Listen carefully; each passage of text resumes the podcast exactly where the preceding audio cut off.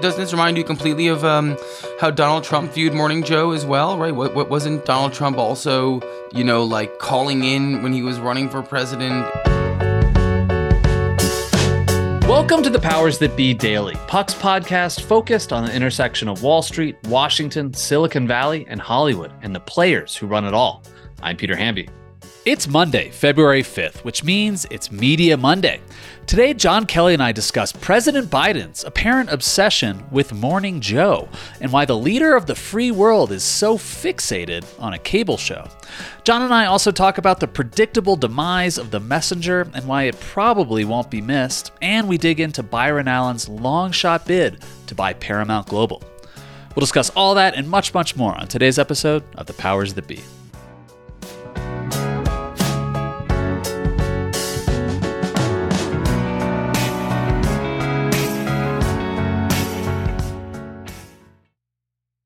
Are you tired of sleeping hotter than hell? I sure am. I sleep hot. There's something crucial about sleep that eludes us when we're too warm, too uncomfortable, and too caught in the web of our own thoughts to drift off. And while curiosity fuels our days, science tells us that cool sleep recharges our nights.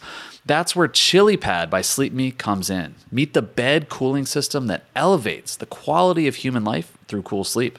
The ChiliPad bed cooling system is your new bedtime solution. I love it. It lets you customize your sleeping environment to your optimal temperature, ensuring you fall asleep, stay asleep, and wake up refreshed. ChiliPad works with your existing mattress. It's a water based mattress topper that continuously controls your bed temperature from 55 to 115 degrees, allowing your body to rest and recover. This isn't just about escaping the heat, it's also about optimizing your sleep for better health, more energy, and improved physical and cognitive performance, which I obviously need hosting a podcast. Chili pads are designed for one or two sleepers, so if your sleep partner likes to sleep at a different temperature, or you only need it for one side of the bed, that's okay too, and we know that's crucial. Plus, you can schedule automated temperature changes to trigger deep sleep. But when I'm at home, Chili Pad solves those problems. So trust me on this one. Visit sleep.me slash powers to get your chili pad and save up to $315 with code POWERS. This offer is available exclusively for Powers That Be listeners and only for a limited time. Order it today with free shipping and try it out for 30 days. You can return it for free if you don't like it with their sleep trial. Visit www.sleepsleep.me slash powers because you're not just investing in better sleep, you're creating a better life. Happy Monday, everybody. Welcome to the Powers That Be. It's Media Monday, of course. I'm joined by Jon Kelly. We have a lot to talk about. We're going to talk about The Messenger. We're going to talk about Paramount. We're going to talk about whatever pops into me and Jon's brains because that's usually how this podcast goes.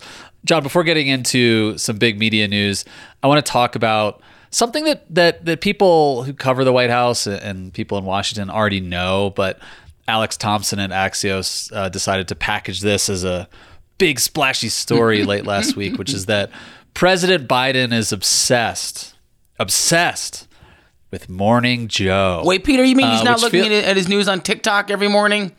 He's, are you? Uh, yeah, Oh man, I'm shocked. Yeah, no, I mean this is in keeping with Biden's age, Biden's brand, Biden's I mean I've had I've had a conversation with Biden about this myself. Like he he just likes the old school reporter types.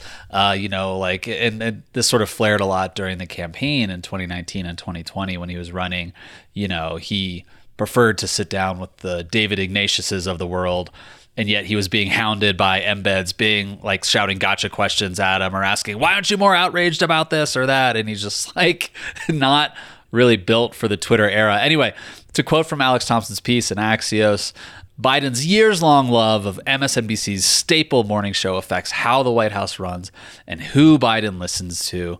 Uh, he, you know, loves Mike Barnicle and Richard Haass. We know he loves Jon Meacham. He's he's asked Jon Meacham obviously to like write speeches for him. You know, and, and look, part of this is those three men I just named like to think big thoughts and think about the sweep of history. And Biden genuinely sees himself like in that category of great men at a historic time. Um, and that doesn't totally, again, like play into the short burst internet hot take world that that politics really runs on.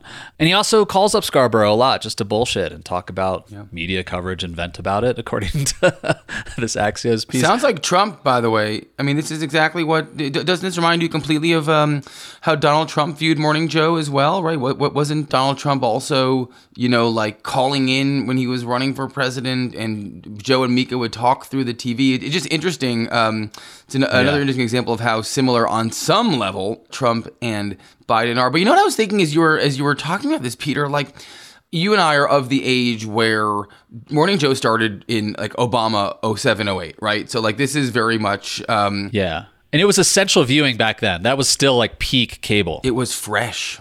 It was it was new. It was like they weren't together. Like it, it was all these. It was to, it was a different world that we lived in. Like uh, Willie was actually young back then, and it just occurred to me this should be the next like uh, James Andrew Miller book. You know, I am dying to know the real stories from inside the green room of Morning Joe. If you think back to when it was essential viewing, I agree with you. I remember waking up at whatever hour and watching the the first two hours of that when Axelrod and Gibbs would come in from the spin room, and mm-hmm. it was just like a, a deeper level of uh, political professionalism because Joe had been in, in Congress, uh, and and it was totally.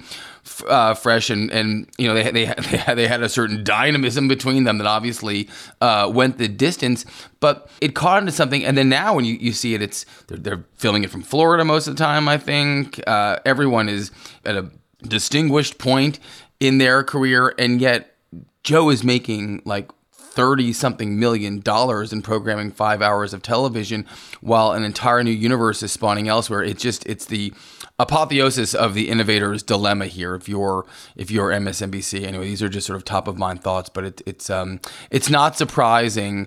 And it's, it's an amazing um, moment that, that, that punctuates our, our media landscape that, you know, while the entire industry is is beginning to contort. Uh, NBC, MSNBC relies on the steady cash flow that comes from the show, even though it seems like, despite its success, there, there's an extinction event at some point in the future.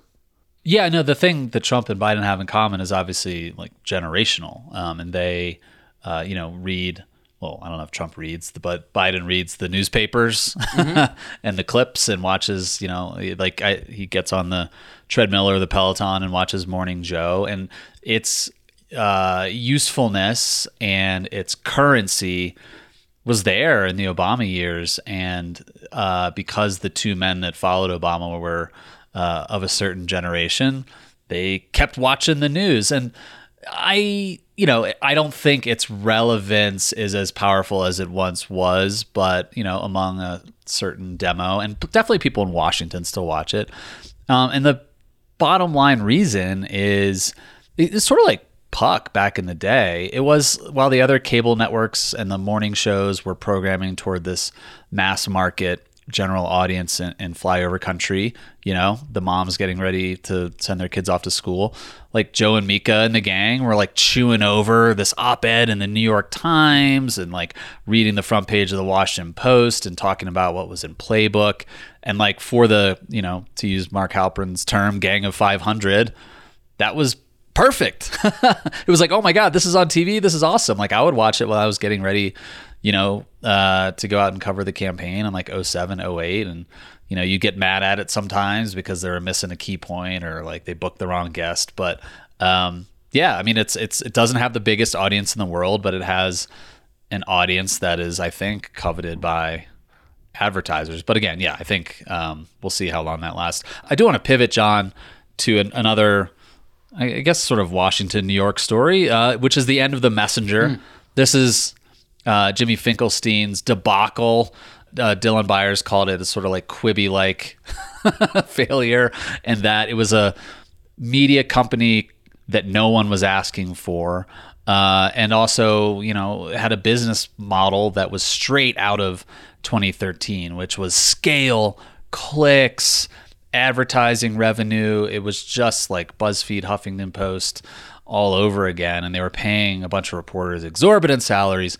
anyway, if you're listening to the show, you know that me and, and, and Jon and, and Dylan have been predicting this demise, and it finally came about last week. Do you have any final thoughts here? Because I feel like there's been so many postmortems about the messenger, even in the last few days, which is just people basically dancing on their grave and, you know, crying foul about how they did their journalists dirty by taking their work offline and not giving them severance. Any final thoughts? Any any fond farewells for Finkelstein and the gang? Yeah, I'll offer a couple here. One, um, which may be a uh, another sort of uh, generational insight into my personality, maybe maybe ours uh, collectively. when totally tragic business events like this uh, occur, I'm reminded of a scene from The Naked Gun uh, Part Deux, starring the great uh, Leslie Nielsen. Do you remember this scene, Peter? I think it's in a, a restaurant where they're, they're slow panning across a wall, and there are all these portraits. It's like you know of all these like great disasters. It's like the Napoleonic Wars and the Titanic sinking, and then it's a, it's a picture of Mike Dukakis, um, and uh, it, which always makes me laugh. And and this is one of them, as you said. Yes, no one wanted this. No one needed it. Terrible idea in every single way. But a, a couple interesting things, I think, at, at this turn in the bend. I Eh, take a slightly different view on the labor piece of this. I don't think that there was much of a business case for this company. I think people who took a job at this company knew that they were joining a startup and taking a risk. Uh, one of the, the relevant details from Dylan's story last week was that Jimmy alone was taking about a million dollars a year out of this thing, and so they were paying people. Wow. You know, he was taking paying paying himself very well, but, but paying others very well too.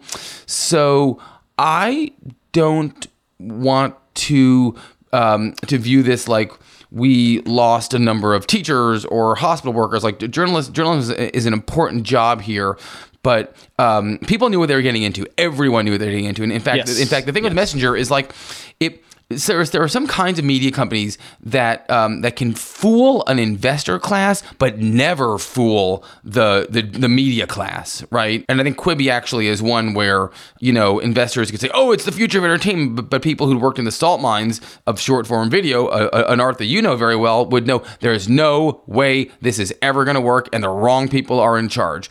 This was that kind of company. There wasn't a journalist I've ever met, and I speak to many of them, as do you, who thought this was a good idea. So I have a hard time sort of working myself up to feel like this is an employment tragedy. I think people took a risk. That's what you do when you join a startup, and um, and a lot of people should have known better. And it was a money job for a lot of people. I think there will be lawsuits. I think that we're about to to cross the Rubicon here to figure out um, whether what, what the liabilities are, to figure out how much money uh, Finkelstein put in that was his, his own money rather than the investors. I was always suspicious that people like Josh Harris put in real money. I I don't know what the board composition was like. Obviously, anyone anyone who is on it is covered by D and O insurance, but but there will be lawsuits that um, that, that come out of this. And I don't think there's any real long tail here, other than the, the recognition, because this, this sort of, you know, this was the finale of a terrible January in media, and particularly you know text-based or journalism media. The Wall Street Journal laid off 20 people last week too. We know that the profession, as as we've known it for the last 20 years, is getting smaller, right? Fewer people are needed to populate the more traditional parts of it. Uh, new ideas are needed. Where I give Finkelstein a lot of credit was the guy made a ton of money a couple years ago, 130 million dollars selling The Hill to Nexstar, and he didn't just want to go to Palm Beach and have you know wine lunches every single day. He wanted to do something new. That is the piece of this that we actually, hopefully, do have to remember. Was it a terrible idea? Yup. Was was it dead in arrival? Probably. But if we're going to uh, change the narrative of this industry and profession, you're going to need people who are willing to take a chance rather than than burrow themselves in in institutions that are um, that are downsizing. I agree with you that the sadness about media layoffs is better directed toward the layoffs at the Los Angeles Times, for example, uh, or, or some of these more storied brands than what happened at the Messenger. Because I agree with you, people know what they're getting into lots of good reporters over there, but no one is waking up today being like, "Wait, I can't go mm. to the messenger." And and so I agree with you on that. One and one more note before we go to break. Um, I uh, sat down with Jon Favreau out here in Los Angeles for his podcast Offline uh, that went up yesterday. Everyone go check it out to talk about some of the layoffs happening in media and the state of the media industry, and then really echoing some of the stuff that you and I talked about in our last uh, Media Monday podcast, talking about um, a bunch of these layoffs and re-listening to our podcast. I like to skip through my parts because I don't like hearing my voice, but your voice is just on.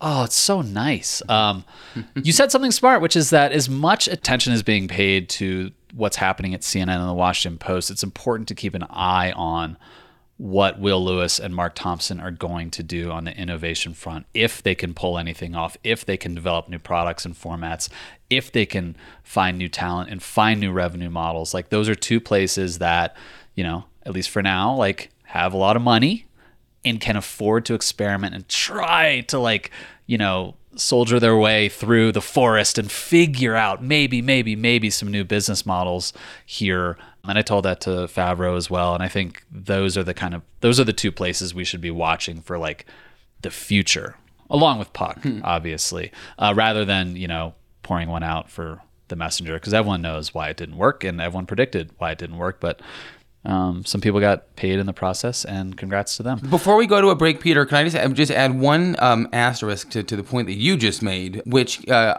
I was thinking of this morning. I, I listened to this podcast that Lauren Sherman turned me on to called "Print is Dead, Long Live Print." It's a terrible title, so um, don't hold that against them. But for for people who are um, come out of old media, it's, it's an enjoyable listen. They have on a lot of people from the magazine era that that um, are familiar to, to, Oh, cool. to people our age. And I listened to Tina Brown this morning, and I'm you know I'm I'm teened out in my life. Uh, There's, there's nothing new uh, for me. But she had one insight that actually was revelatory regarding the two guys that you just mentioned.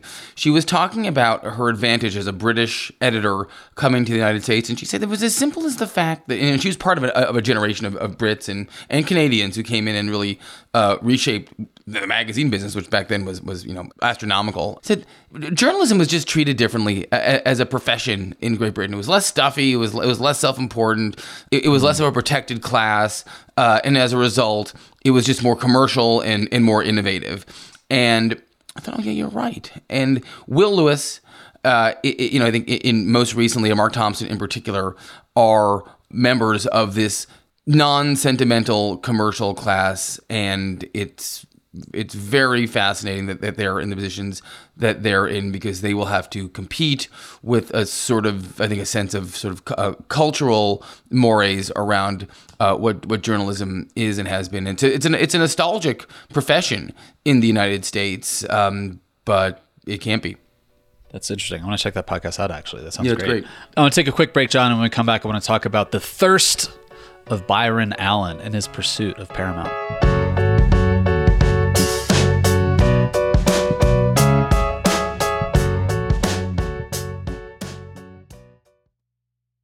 Hiring for your small business? If you're not looking for professionals on LinkedIn, you're looking in the wrong place. That's like looking for your car keys in a fish tank. LinkedIn helps you hire professionals you can't find anywhere else, even those who aren't actively searching for a new job but might be open to the perfect role. In a given month, over 70% of LinkedIn users don't even visit other leading job sites. So start looking in the right place. With LinkedIn, you can hire professionals like a professional. Post your free job on linkedin.com slash recommend today. Sign up to The Economist for in depth curated expert analysis of world events and topics ranging from business and culture to science and technology. You'll get the weekly digital edition, online only articles, curated newsletters on politics, the markets, science, culture, and China, and full access to The Economist Podcast Plus. The Economist is independent journalism for independent thinking. Go to economist.com and get your first month free. Welcome back to the Powers That Be, everybody. It is Media Monday. I'm joined by Jon Kelly. Jon, Matt Belloni and Eriq Gardner have a piece that that went out late last week about Paramount Global and you know some of the bids around it. Uh, and, and I actually want to ask you why we're still talking about this. I feel like we've been talking about bids for Paramount Global for like a year now, uh, in this iteration at least. But Byron Allen called up Matt Belloni and you know was trying to sell himself, spin himself as like why he should be the guy to take over. Um, for people listening, can you explain like what's so interesting about this? Because this guy Byron Allen, he's got the money, uh, or he claims to at least, to. but it also doesn't seem to be like taken as seriously as some of the other suitors for Paramount Global, um, and he really, really wants to be. Very clearly, he's calling up Matt and just riffing and calling everyone in Hollywood apparently, trying to make the case that he's the guy who Shari should, uh, you know, hand the assets to. It's funny. I was hanging out with someone um, very close to this situation the other day, and they were asking why Puck is so obsessed with it. And I was saying because I'm so obsessed with this. I feel like the the conversation about the sale of Paramount has been happening in the public view since Matt first broke the news a number of weeks ago. Um, that uh, Ellison, David Ellison, and, and Gerry Cardinale from, from RedBird were were considering uh, tendering a bid for for NAI, the, the parent company. But really, you know, I think Bill, who's been a chronicler of this, has been noting that since Shari came back into the fold, since they combined the companies, this was all geared towards a sale and they wanted to be a, a, simple sale rather than selling Sumner Redstone's two companies. They wanted to sell one company. I'm not going to go into details about how much value has been evaporated in the process here. It's astronomical. But anyway, lo and behold, uh, we are we are now at the point now where Shari's banker Byron Trott, banker of our time, uh, normally so omerta like in dealing with these wealthy families, seems to be accepting all kinds of leaks about this because they want to push this asset through the door we know the Ellisons are really serious. That the tenor of their seriousness seems to be really resonating. But Byron Allen, who, as you point out, has a unconventional past in media moguldom. He's a former comic He's an entertainer. He has a, a, a, private company that is built largely around the Weather Channel. You know, he tried to buy BET. Matt reported that the, the financing wasn't there, but he, he you know, would have paid $3 billion for BET, which is so much money for that asset that the Redstones probably only could have refused it because uh, they didn't believe in the financing. He tried to, to, to put out a public tender for ABC, didn't go anywhere. And so now he's up the ante for 14 billion, I think, plus the debt on Paramount Global. So that's like close to a 50% premium on where the stock trades now. I think it's, it's traded with like a market cap of like nine or so billion and then uh, 11 billion senior notes come due on, on a change of control. And he says he's got it all, but the, the market is suspicious. Matt quotes um, uh, Rich Greenfield from Lightshed, who I think also seems to think that this is going to be challenging. And the sort of unspoken piece of all this is that the two biggest Paramount Global shareholders uh, it's not the Redstones. It's some some dude named Warren Buffett you might have heard of, and, and Mario Gabelli, um, a long you know long time serious serious investment manager, and they're not gonna deal with any bullshit. So if their if their notes become due, they're gonna want the money and they're gonna want a premium. And I think the Redstones are probably uh, circumspect about shareholder lawsuits. Um, so this is one of those like doth protest too much situations, Peter. I feel like we're in a um this is becoming a circus. Like it, the family needs to sell the assets. In the past, they were uh, they wanted. I think they subtly wanted to create the most value possible, but at the parent company level, they're profoundly levered, and there's a huge balloon payment due to Wells Fargo in the next couple of months here. And we're now at a stage where it's a need, not a want. I think. I mean, we're talking about people who can always find new financing, but it's it's it's ratcheted up to a, to a different level. And uh, Ellison at least seems to be doing his work somewhat quietly with leaks here and there. The Allen element, it just seems sad. I mean, he texted Shari his offer. Uh, he told Matt that's embarrassing. That's not how you normally present these sort of draft term sheets. Um, but it's it's a microcosm of what this has become here. Like this, these these were some of the most historic assets in in all of the entertainment business, and and now it's a spoof. You know, like the the whatever you think of Sumner Redstone, you know, not uh, on the short list of any sort of humanitarian awards, but he he combined I mean, true true and what a I mean you remember that detail he had a, a when he could no longer speak he had an, an, iPad programmed to his voice that could only say yes or no or fuck you um pretty just what what, what a guy um but he doesn't deserve this. I mean, this is just really, really. I, I think it. I think it seems really embarrassing. All right, Jon. Thank you so much for your insight, buddy. I will see you this week in the Slack. Have a good All one. right, you too, man. Talk to you soon. Thanks so much for listening to another episode of The Powers That Be. As a reminder, The Powers That Be is the official podcast of Puck. We'd like to thank Ben Landy, Liz Goff, and Alex Bigler for their editorial and production guidance. If you like what you hear, please share with a friend. It really helps us keep delivering the inside scoop that only Puck can offer. Follow us on Twitter at Puck News. I'm Ben Landy. See you tomorrow. This has been a presentation of Audacy. Please listen, rate, review, and follow all episodes wherever you get your podcasts. The Powers That Be Daily is executive produced by Jon Kelly, co founder of Puck, Bob Tabador, and Ben Landy, executive editor at Puck.